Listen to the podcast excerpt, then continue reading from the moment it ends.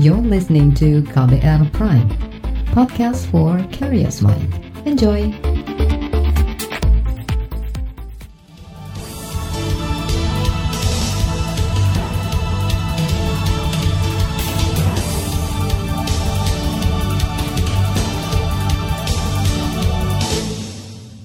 Selamat pagi saudara, senang sekali kami menjumpai Anda dalam program Buletin Pagi edisi Kamis 9 Juli 2020 bersama saya Eka Juli. Kami sudah menyiapkan sejumlah informasi terkini, di antaranya pemerintah berjanji mempercepat pencairan insentif tenaga kesehatan COVID-19. Rekrutmen CPNS tahun ini ditiadakan. Jadi klaster baru COVID-19, sekolah kedinasan militer di Bandung diisolasi. Inilah Buletin Pagi selengkapnya. Terbaru di Buletin Pagi. Kementerian Keuangan berjanji segera menyelesaikan pencairan insentif tenaga kesehatan yang menangani COVID-19 bulan ini. Staf ahli Menteri Keuangan bidang pengeluaran negara Kunta Wibawa Dasanugraha mengakui keterlambatan pencairan insentif akibat panjangnya verifikasi dokumen dari daerah ke pusat. Kunta menyebut akan ada pemangkasan proses verifikasi daerah sehingga proses pencairannya akan lebih cepat. Ini kan program baru, terutama untuk insentif nakes dan santunan kematian. Ini kan berarti uh, perlu dokumen dan juga perlu verifikasi. Mungkin problemnya di situ. Prosesnya kan juga agak panjang ya. Tadinya kan dari daerah, dari paskes ke daerah, daerah baru ke pusat. Tapi sekarang kan dengan Permenkes ini kita akan potong gitu. Jadi nanti verifikasi itu hanya di daerah untuk insentif tenaga kesehatan yang agak kita dorong itu sebenarnya insentif nakes karena itu harusnya kan Maret, April, Mei harapannya ini Juli bisa kita selesaikan. Staf ahli Menteri Keuangan Kunta Wibawa menambahkan, Selasa kemarin Kementerian Keuangan mentransfer dana belanja kesehatan sebesar 1,3 triliun rupiah ke 500-an daerah. Dana itu diberikan lebih dulu ke daerah sebelum tahap verifikasi untuk pembayaran insentif dan santunan kematian tenaga medis di daerah. Keterlambatan pembayaran insentif tenaga medis ini menjadi salah satu penyebab rendahnya penyerapan anggaran kesehatan COVID-19. Kementerian Keuangan mencatat realisasi saat ini baru mencapai 5,12 persen atau sekitar 4,4 triliun rupiah dari total 87,5 triliun rupiah. Minimnya penyerapan anggaran ini mendapat sorotan tajam Presiden Jokowi saat sidang kabinet pertengahan Juni lalu. Di forum itu, Jokowi menggulirkan wacana perombakan kabinet atau reshuffle. Dan karena itu, saudara, Kementerian Kesehatan memangkas birokrasi pencairan dana dari pengajuan hingga persetujuan untuk mempercepat pemberian insentif, santunan, dan bantuan bagi tenaga kesehatan. Menurut Sekretaris Badan Pengembangan dan Pemberdayaan Sumber Daya Manusia Kementerian Kesehatan, Trisa Wahyuni Putri, Upaya itu diharapkan mempercepat penyerapan anggaran dana di Kementerian Kesehatan khusus untuk penanganan COVID-19. Kalau sebelumnya verifikasi itu dilakukan berjenjang, mulai dari puskesmas, rumah sakit daerah, puskesmas, langsung ke dinas kesehatan, rumah sakit daerah ke dinas kesehatan kemudian dari dinas kesehatan ke dinas kesehatan provinsi dan provinsi ke Kemenkes, Kemenkes kemudian dilakukan satu verifikasi, kemudian uh, rekomendasi Kemenkyu. Kalau sekarang tim verifikasinya sudah berada di masing-masing di tingkatan kabupaten kota, tingkatan provinsi dan di tingkat Sekretaris Badan Pengembangan dan Pemberdayaan Sumber Daya Manusia Kementerian Kesehatan Trisa Wahyuni Putri menambahkan, relaksasi aturan ini dilakukan agar penyerapan anggaran kesehatan segera terrealisasi, utamanya insentif dan santunan bagi tenaga kesehatan COVID-19. Sementara itu, dokter dan tenaga medis semakin rentan terpapar virus corona. Hal ini seiring dengan lonjakan kasus baru yang terjadi di banyak daerah, seperti di Jawa Timur dan Jakarta. Di Jawa Timur, lebih dari 20 tenaga kesehatan meninggal karena COVID. Khusus untuk dokter, jumlah yang positif COVID mencapai 88 orang, 13 di antaranya meninggal. Wakil Gubernur Jawa Timur Emil Dardak berjanji insentif dan santunan bagi tenaga kesehatan garda terdepan segera dicairkan.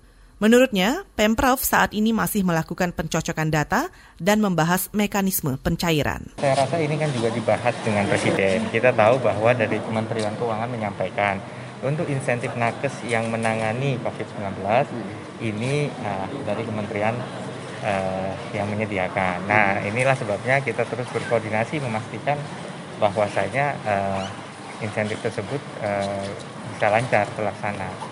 Wakil Gubernur Jawa Timur Emil Dardak juga menambahkan, Pemprov juga memberikan insentif tambahan bagi tenaga medis maupun non-medis yang menangani COVID-19, seperti sopir ambulans, tenaga penggali kubur, dan tenaga pengamanan. Saudara Komisi Kesehatan DPR meminta Kementerian Keuangan transparan terkait penganggaran penanganan COVID-19.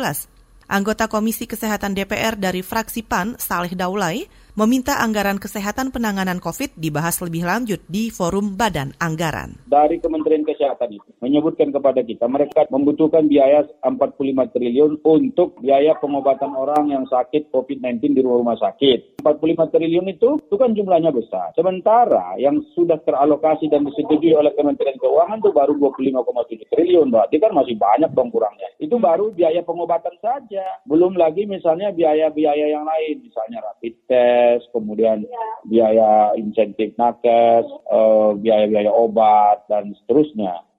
Anggota Komisi Kesehatan DPR Saleh Daulay juga mendesak pemerintah memberikan informasi komprehensif kepada Dewan. Saudara rekrutmen CPNS tahun ini ditiadakan. Informasi selengkapnya kami hadirkan sesaat lagi, tetaplah di Buletin Pagi. You're listening to KBR Pride, podcast for curious mind. Enjoy!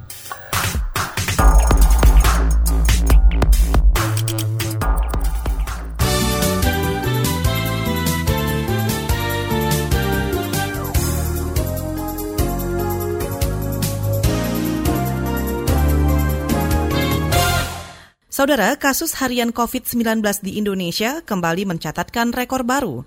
Rabu kemarin, kasus positif menembus 1.863, sehingga total kasus menjadi lebih dari 68 ribu kasus.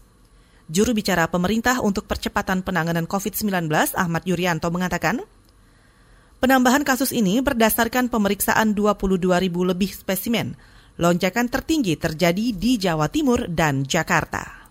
Sebaran dari kasus positif yang kita dapatkan pada hari ini, Jawa Timur melaporkan 366 kasus baru dan 205 sembuh. Kemudian DKI Jakarta 357 kasus baru dengan 147 sembuh. Jawa Tengah 205 kasus baru dan 70 sembuh.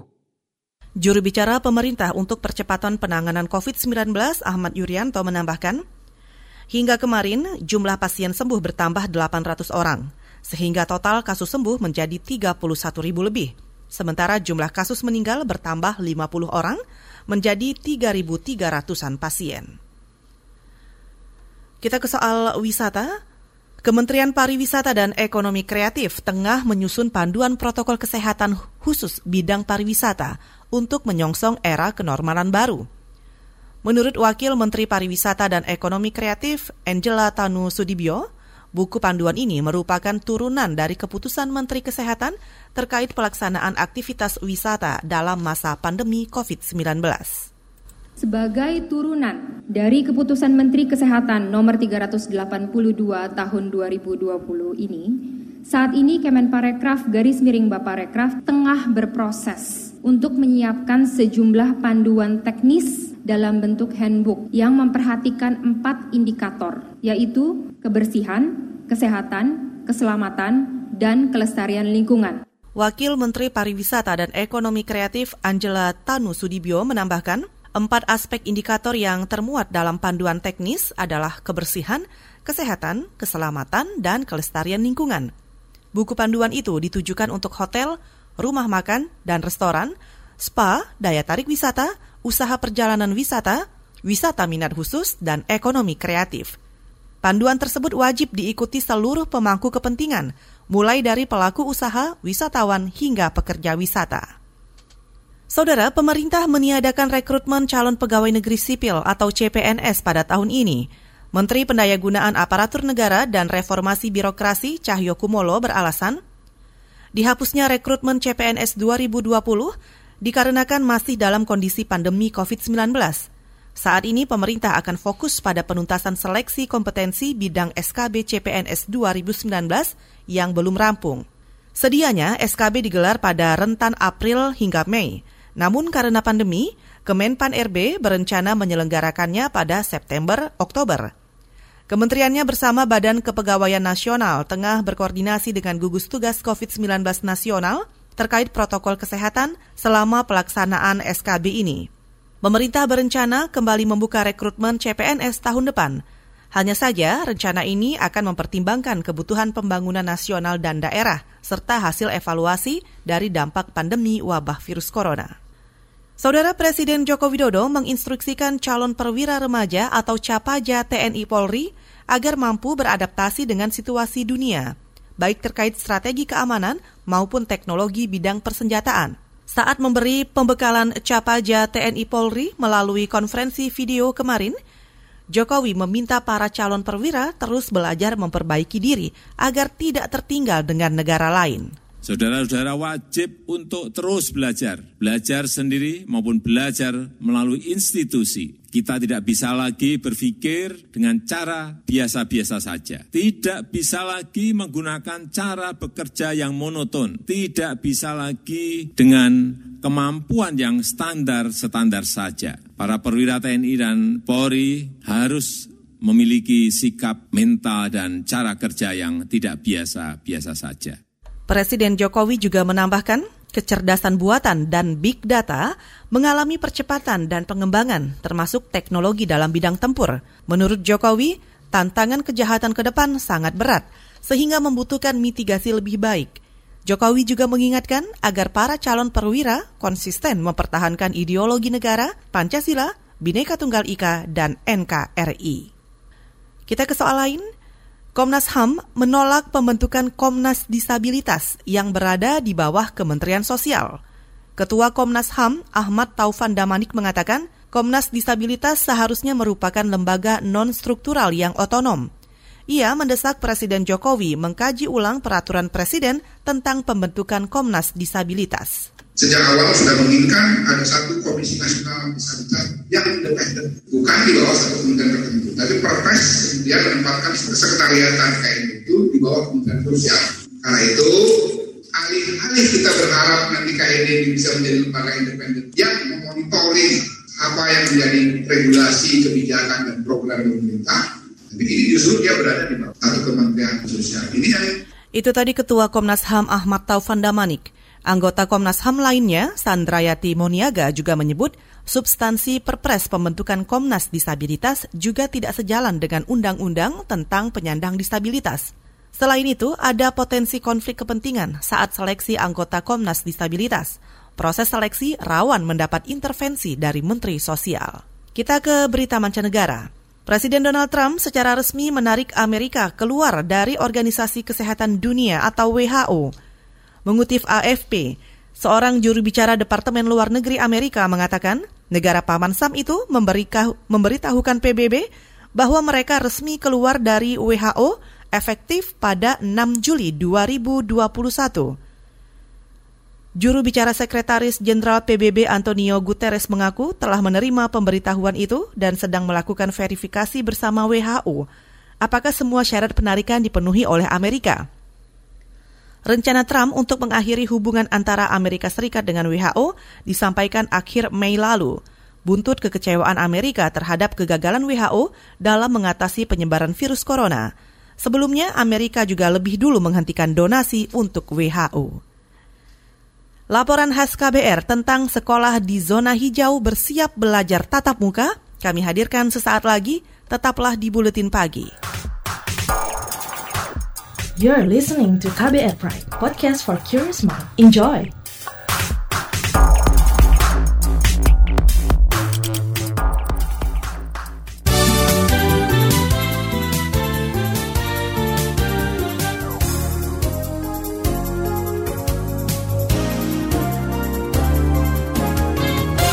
Saudara Anda masih mendengarkan Buletin Pagi KBR.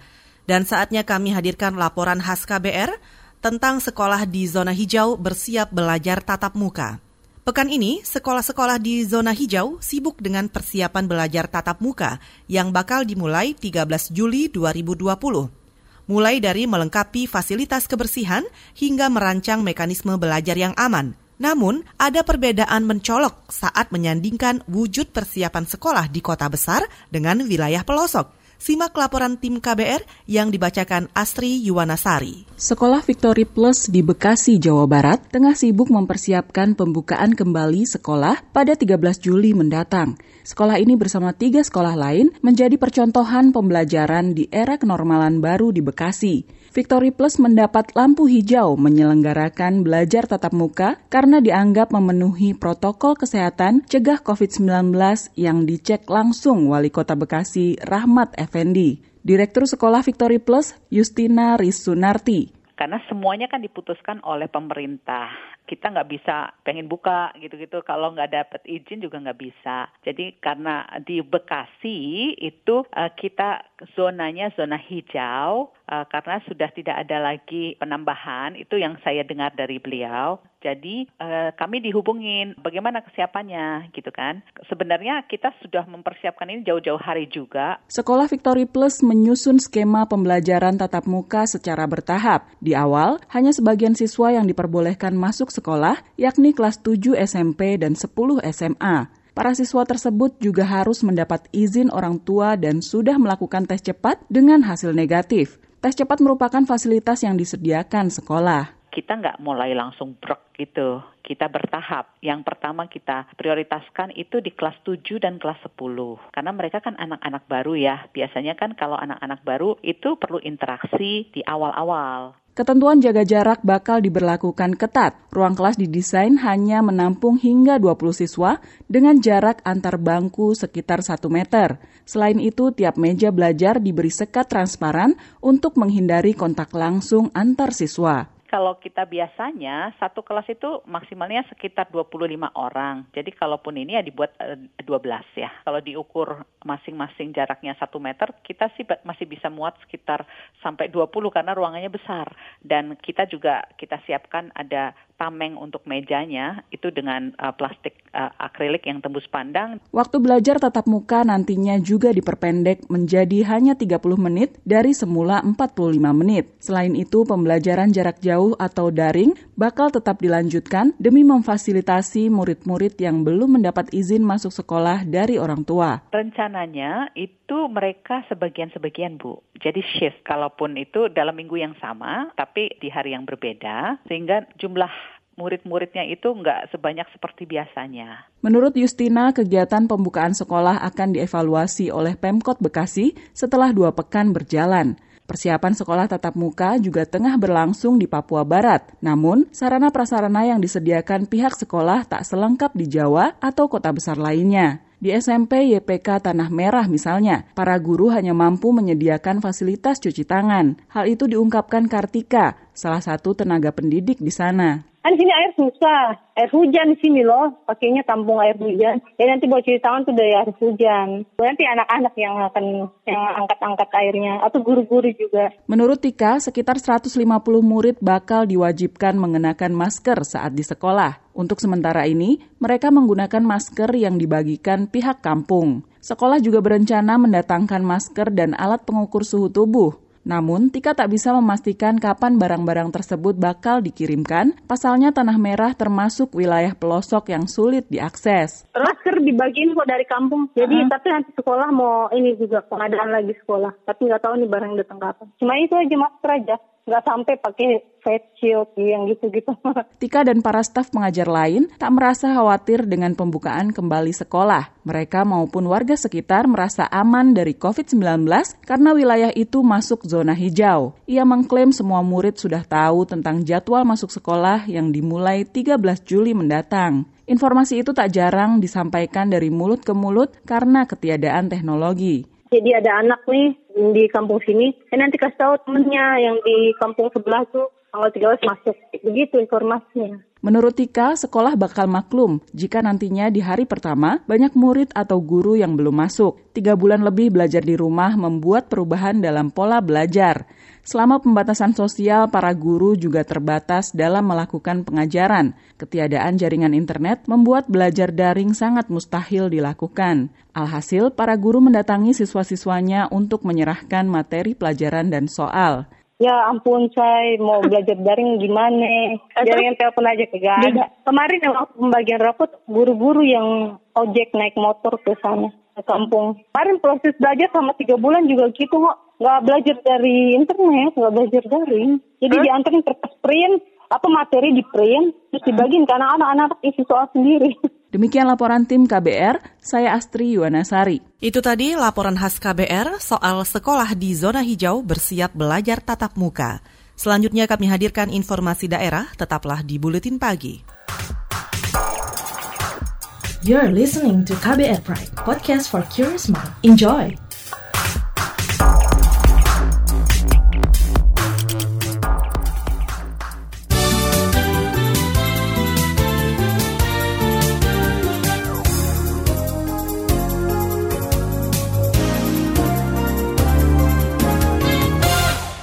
Inilah bagian akhir buletin pagi KBR.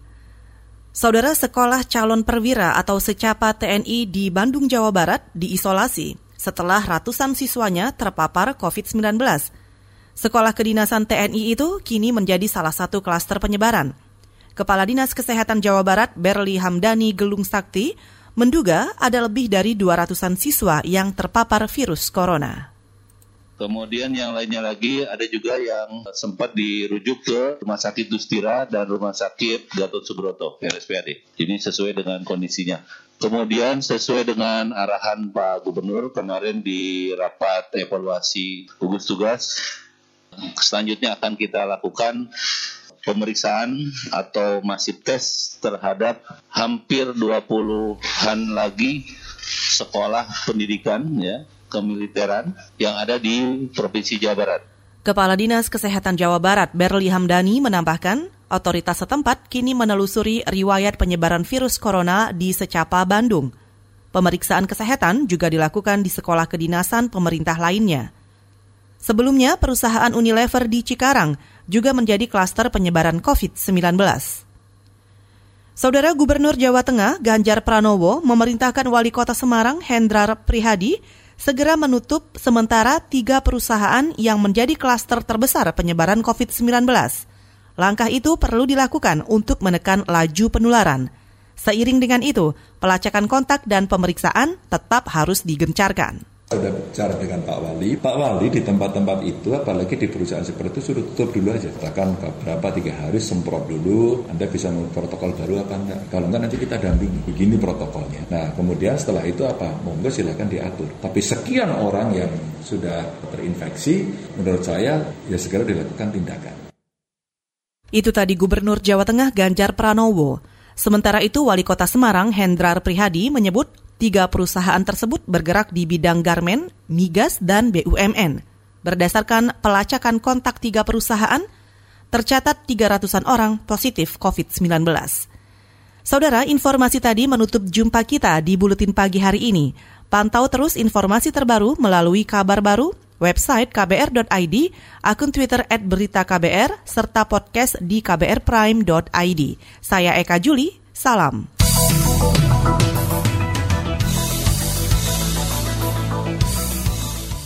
KBR Prime, cara asik mendengar berita. KBR Prime, podcast for curious mind.